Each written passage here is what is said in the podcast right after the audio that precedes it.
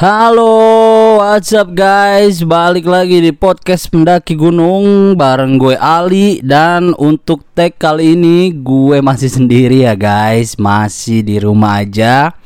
Dan juga uh, ya memang sendiri karena uh, apa si Iksan masih ada kesibukan, masih ada kewajiban ya buat bandnya segala ngulik, ngetek, recording segala macem. Dia masih masih agak sibuk lah intinya gitu. Terus si Bayu juga kemarin itu gue dapet kabar kalau kakaknya itu baru aja lahiran, jadi dia bantu-bantu dan juga sekaligus uh, jagain baby, gitulah intinya intinya masih pada sibuk sama kegiatannya masing-masing dan juga si masih sibuk sama keluarganya intinya sih gitu. Dan gue masih di rumah aja. Dan untuk episode kali ini gue mau bahas soal penting gak sih kita pakai oh ya gue belum kasih himbauan ya. Aduh sorry sorry sorry. Terlalu terburu-buru ya. Maaf maaf guys. Jadi gue akan bawain agak santai sedikit lah keep it down dikit uh, gue juga mau kasih tahu buat teman-teman untuk stay di rumah aja kalau bisa. Terus juga selalu menjaga jarak ya memakai masker dan uh, mengurangi durasi juga. Uh, gua harap uh, semoga teman-teman yang sedang sakit atau ditimpa sakit itu se semoga lekas disembuhkan dan juga diberikan perlindungan oleh Tuhan yang Maha Kuasa untuk uh, terhindar dari segala macam penyakit. Dan alhamdulillahnya Jakarta sudah masuk kembali ke zona hijau. Jadi segala kegiatan di Jakarta udah sedikit aman dan kita udah mulai berdampingan sama uh, si COVID-19 ini. Tapi ya mudah-mudahan sih nggak ada kasus baru ya karena kemarin itu memang uh, kasus sempat tinggi dan juga IGD semua occupy semua, semuanya penuh. Tapi sekarang semua bahkan tenda-tenda darurat dari BNPB pun udah mulai dibongkarin karena memang pasien uh, pasien COVID-nya itu udah nggak sebanyak eh, kemarin-kemarin dan uh, bed-bed di IGD juga udah mulai kosong ya kan. Oke guys, langsung masuk aja ke topik kita kali ini. Jadi gue mau bahas di episode kali ini adalah penting nggak sih kita tuh pakai tracking pole ketika mendaki. Tracking pole tuh tongkat trekkingnya gimana ya? Gue bahasanya. Jadi tongkat untuk bantu kalian jalan di jalur intinya sih gitu mirip kayak kalau kalian kan suka lihat tuh para pemain ski kan pakai tongkat tuh ya untuk bantu menstabilisasi mobilitasnya gitu nah ini mirip cuman lu pakai di gunung yang jalurnya tuh ya mungkin makadam e, tanah akar ya pokoknya kayak gitulah. E, batu-batuan gitu pokoknya gitu. Intinya sih ini trekking pole tuh untuk dipakai ketika mendaki. Nah penting penting nggak sih? Terus e, apa gue butuh atau tidak gitu? Jadi ber berangkat dari pertanyaan uh, gue pribadi ya sebenarnya gue butuh nggak sih trekking pole sebutuh apa sih gue sama trekking pole nah ini sih gue mau bahas uh, bagaimana pentingnya trekking pole dan gimana kalau lu tuh ternyata tuh butuh gitu. Kondisi yang meng, uh, kondisi yang menggambarkan lu butuh trekking pole gitu. Jadi trekking pole sih sebenarnya ya kalau di luar negeri itu uh, pemakaian apa standar equipment lah gitu Iya jadi uh, tracking jadi menurut gue sih tracking pole itu standar equipment buat gue gitu. Jadi gue akan ngebagi uh, pembahasannya tuh jadi soal tracking pole ini ya. Uh, kenapa sih gue pakai tracking pole? Ini sih berdasarkan uh, opini pribadi dan pengalaman pribadi gue aja sih sebenarnya sih. Terus uh, nanti bener nggak sih kalau nanjak pakai tracking pole tuh uh, bisa nyelamatin lutut gitu kan. Terus kapan sih uh, lu nggak perlu tracking pole ketika mendaki? Jadi gua ada part yang kayak gitulah intinya. Uh, eh, gue bagi dalam tiga pembahasan itu sih. Jadi nanti kalian setelah dengerin sih bisa menyimpulkan gue harap sih bisa menyimpulkan sendiri butuh atau enggak gitu. Jadi dari informasi yang gue sampaikan mudah-mudahan sih bisa bantu teman-teman untuk ngambil kesimpulan soal uh, butuh nggak apa enggak sih gue tracking pole sebenarnya tracking pole tuh uh, dibutuhin atau enggak sih gitu Jadi kenapa gue pakai trekking pole sih? Biasanya kalau karena gue mendaki itu pas bawa bawaan yang berat. Jadi kalau misalnya gue pakai bawaan apa pakai carrier yang kapasitasnya gede, terus kan otomatis kan bawaan jadi banyak dan berat tuh ya. Nah, itu sih perlu trekking pole buat penyeimbang ketika kaki kanan gue naik gitu kan. Kaki kiri gue kan masih di bawah nih Nah, jadi perlu penyeimbang lah gitu. Kayak biar balance aja sih. Jadi uh, load load carrier lu tuh nggak ke kanan nggak ke kiri gitu. Ada yang imbang jadi kayak kalau bisa dibilang kayak punya empat kaki lah gitu. Jadi biar intinya sih trekking pole kalau lu bawa kalau gue bawa tas yang berat gitu loadnya di atas 14 kilo gitu ya itu bantu banget sih buat menstabilkan intinya sih gitu. Kalau uh, terutama kalau lu naik kayak trap gitu ya, kayak ngetrap gitu jalurnya, lu ketika naik itu sih kalau lu bawa uh, yang berat ya itu membantu banget sih gitu. Terus kalau misalnya gue nanjak gunungnya itu ada jalur yang ngelewatin sungai. Nah, itu menurut gue sih uh, trekking pole tuh ngebantu banget sih buat gue gitu kan. Jadi punya dua punya dua tongkat untuk apa sih? Jadi untuk kayak jadi jangkar gitulah. Jadi buat nahan gitu kan supaya kaki tuh paten dulu nyetep di jalur yang ada sungainya gitu. Jadi apa sih namanya? Jadi ya lumayan lah, lumayan membantu tuh kalau lu ada jalur yang lewatin sungai. Buat engkor kalau bahasanya apa ya? Jangkar kan. Pokoknya intinya oh ini di sini nih dalam nih sama jalur apa agak deras nih. Celupin trekking pole dulu tuh. Oh segini nih. Bisa lah gue nyari step gitu. Nah kalau gue sih menurut gue itu kepake di situ gitu kan terus kalau misalnya hmm, apa ya kalau jalurnya tuh licin kalau jalurnya licin nih yang ketiga nih ya, poin ketiga, kalau jalurnya licin trekking pole tuh berguna banget sih. Jadi bisa uh, nancepin agak lu tancepin gitu. Kan trekking pole ada ujung karet tuh. Itu lu cabut aja nggak apa-apa, lu kantongin. Abis itu lu apa? Lu tancepin terus lu pakai buat pegangan itu trekking pole tuh bisa buat nanjak yang licin intinya gitulah di jalur licin.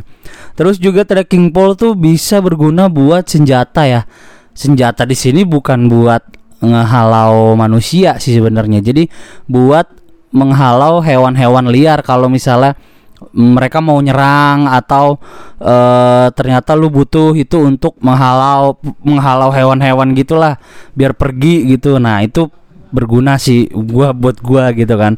Terus juga kalau lu nanjak di atau lu jalan di area jalur yang ada duri-durinya uh, tanaman yang berduri-duri gitu semak berduri. Nah dengan ada trekking pole itu lu bisa sedikit ngebuka jalur buat badan lu atau kaki lu supaya aman gak ketusuk atau tergores. Itu sih.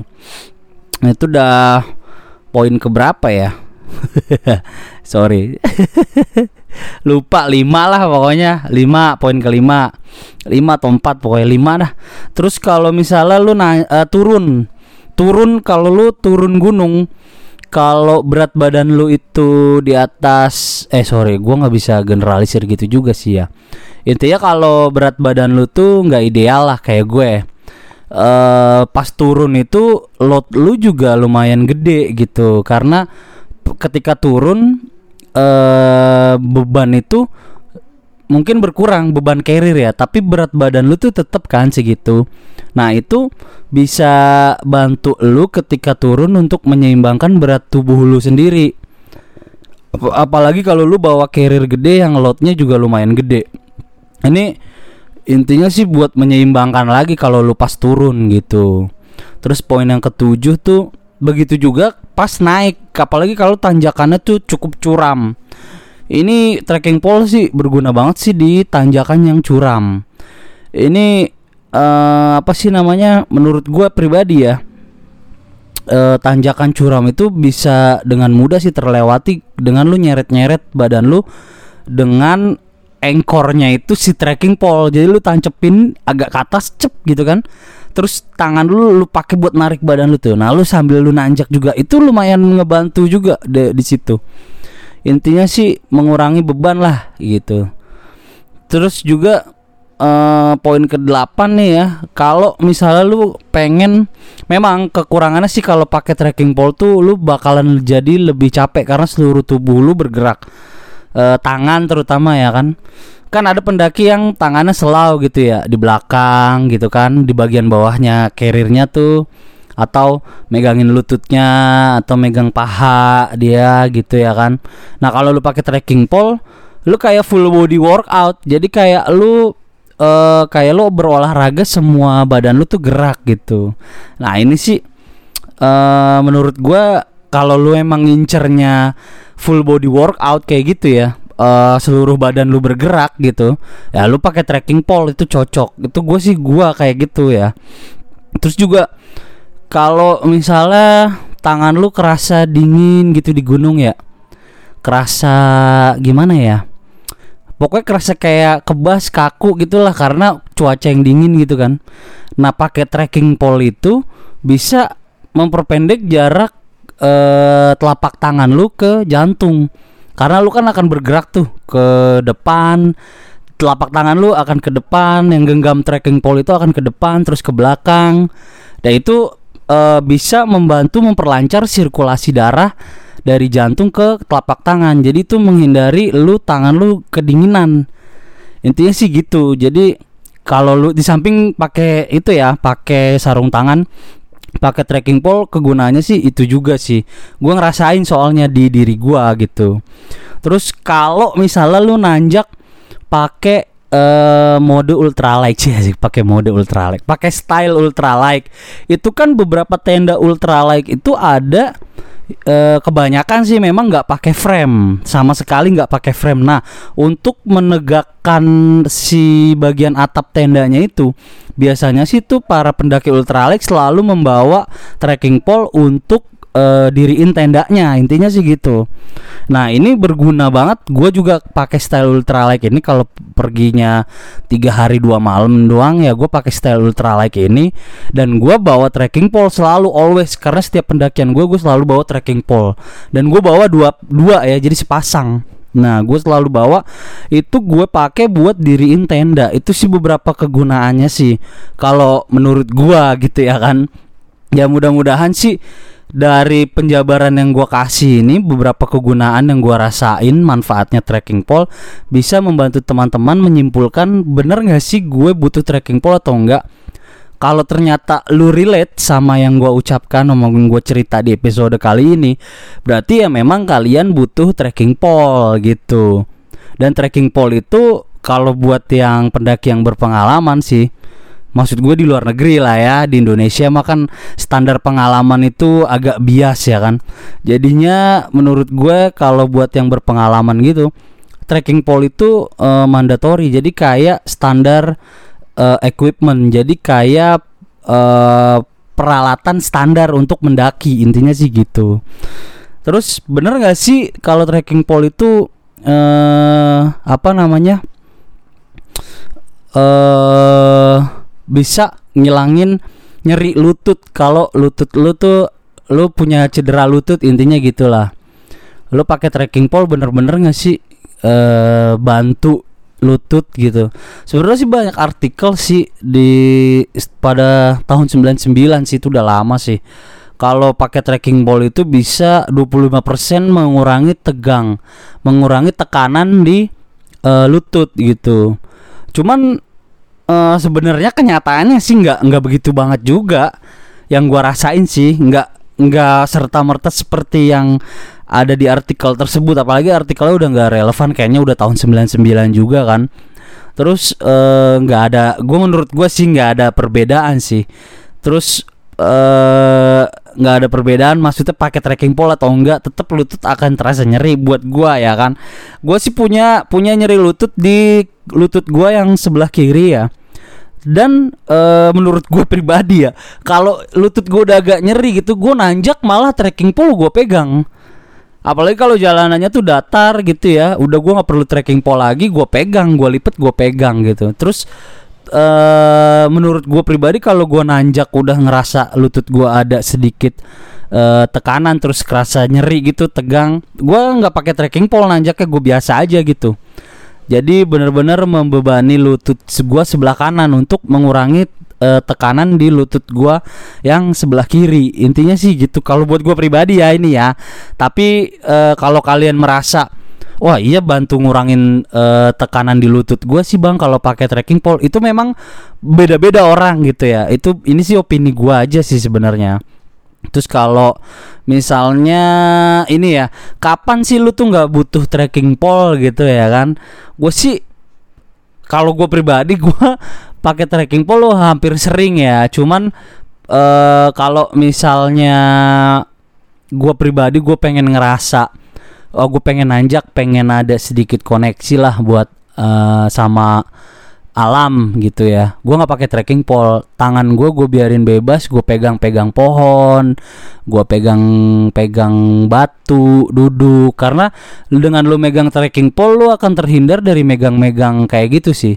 Kalau di jalur gunung yang sering gua la, sering gua daki jalur yang gua kenal biasanya gue pakai trekking pole cuma di jalur-jalur yang gue tahu curam yang gue tahu kayaknya butuh trekking pole baru gue pakai. Kalau enggak ya gue lipet gue taruh tas. Emang agak sedikit ribet sih cuman menurut gue pribadi eh, waktu yang tepat untuk gue nggak pakai trekking pole itu saat gue pengen connect sama alam. Gintinya sih gue pengen cuci-cuci tangan.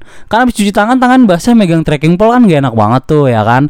Nah gue eh, pengen megang-megang air megang pohon megang daun pengen lihat-lihat. Intinya sih gue ketika gue pengen connect sama alam uh, trekking pole tuh nggak gue pakai gitu. Terus uh, apa sih namanya? Uh, kalau buat gue pribadi sih ya kadang kadang-kadang sih uh, trekking pole itu ngilangin balance gue juga gitu. Untuk beberapa uh, track di beberapa jalur itu gue ngerasa balance gue malah agak kontradiktif ya uh, inian gue sama yang tadi gue jabarin. Sebenarnya sih gue kadang ngerasa gue pribadi ngerasa uh, kayaknya gue jadi nggak balance gara-gara pakai trekking pole. Jadi harusnya gue kalau turun ngandelin kaki aja. Intinya sih nggak perlu pakai trekking pole. Pas turun di jalur yang gue tahu ya kan wah ini kayaknya kalau pakai trekking pole akan sedikit ribet dah. Makanya gua nggak pakai trekking pole pokoknya gitu deh. Pokoknya ketika gua ngerasa balance gua malah keseimbangan gue malah terganggu pakai trekking pole gua nggak pakai. Intinya sih gitu.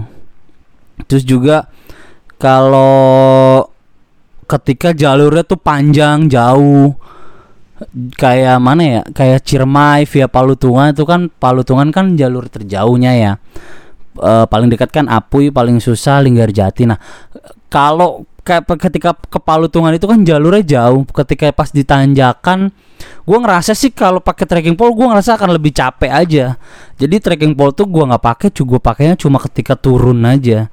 Gue ngerasa sih gitu sih. Pokoknya eh uh, kalau durasi pendakian lo agak lumayan panjang misalnya ya Eh, empat hari di jalur misal ya empat hari di jalur. Bisa tuh dua hari lu pakai dua hari lu nggak pakai lu rasain deh bedanya. Akan sedikit lebih apa ya lebih nggak terlalu capek ketika lu nggak pakai trekking pole gitu. Sebenarnya sih uh, gimana ya caranya biar lu nggak capek sih banyak sih tekniknya. Cuman dari trekking pole itu bisa bantu lu lewatin jalur dengan baik tapi di satu sisi minusnya ya lu akan lebih capek aja karena yang tadi gua bilang di poin ke 8 ya poin ke 8 atau ke 7 gitu yang soal full body workout itu nah itu memang kerasa banget gitu karena badan lu gerak semua dari pundak eh pundak ke bawah tuh punggung itu semua bergerak ketika lu pakai trekking pole nah itu bikin lu uh, agak sedikit lebih capek. Lu bayangin kalau lu empat hari di jalur, lu pakai trekking pole terus ya bisa jadi tuh punggung lu kali. Intinya sih beberapa sih gue ngerasa sih agak agak bikin capek ya tapi di beberapa jalur yang memang pendakian durasinya lama jalurnya panjang uh, gue gue jeda. Jadi sehari pakai sehari enggak. Besok pakai besoknya lagi enggak kayak gitu. Masih ada kayak gitunya lah gue gitu. Terus juga uh, gue ngerasa jadi gimana nih? Gue perlu bawa trekking pole apa enggak nih? Gue bawa hiking pole apa enggak nih? Nah sebenarnya sih beberapa orang ada yang seneng nanjak pakai trekking pole terus menerus sepanjang waktu lah intinya gitu. Tapi eh dulu dulu gue kayak gitu. Selalu mendaki bawa trekking pole. Setiap saat gue mendaki mau naik mau turun gue selalu bawa trekking pole. Tapi sekarang sekarang sih gue uh, gue mix lah intinya gue campur lah tergantung kondisinya juga gitu. Jadi kalau misalnya tas gue bisa mengakomodir narok trekking pole di luar ya gue bawa bawa aja ketika nanjak gue nggak perlu trekking pole gue taro gitu. Intinya sih gitu. Jadi kalau misalnya gue lagi butuh gue keluarin gue pakai intinya sih gitu. Jadi tergantung kondisi aja kalau buat gue sekarang ya pribadi. Dulu gue pakai mulu trekking pole. Sekarang karena gue mendakinya ultralight bawa trekking pole satu doang. Itu pun buat diriin tenda bukan buat naik atau buat turun. Apalagi kalau jalur pendakiannya yang gue udah tahu udah kenal udah sering. Nah itu gue kayaknya udah nggak perlu lagi sih trekking pole tapi di satu sisi gue tetap bawa gitu. Terus gue juga e, ngerasa kalau gue ngerasa butuh ya gue bawa gue pakai gitu. Kalau gue ngerasa nggak butuh ya gue ba tetap bawa juga tapi nggak gue pakai intinya sih gitu. Terus juga e, kalau rekomendasi buat trekking pole nih ya gue sih beberapa bahan saran sih ya dari gue pribadi nih ya. Kalau trekking pole uh, yang bahannya karbon fiber itu atau karbon fiber ya karbon fiber cuma agak mahal sih. Banyak beberapa merek kayak Black Diamond, Lecky itu memang harganya agak mahal. Sepasang bisa satu juta lebih. 1,26 1,5 gitu harganya. Bisa segituan lah karbon fiber. Terus uh, aluminium ya kan? Aluminium sih yang aluminium alloy ya. Itu bener-bener enteng sih menurut gua. Karbon lebih enteng. Tapi aluminium itu menurut gua lebih enteng lebih murah terus juga bekerja dengan baik intinya sih. Trekking pole dengan aluminium tuh bekerja dengan lebih baik sih. Jadi kalau misalnya lu pengen geprak-geprak gitu kan ya lu bisa bawanya itu aluminium yang aluminium alloy.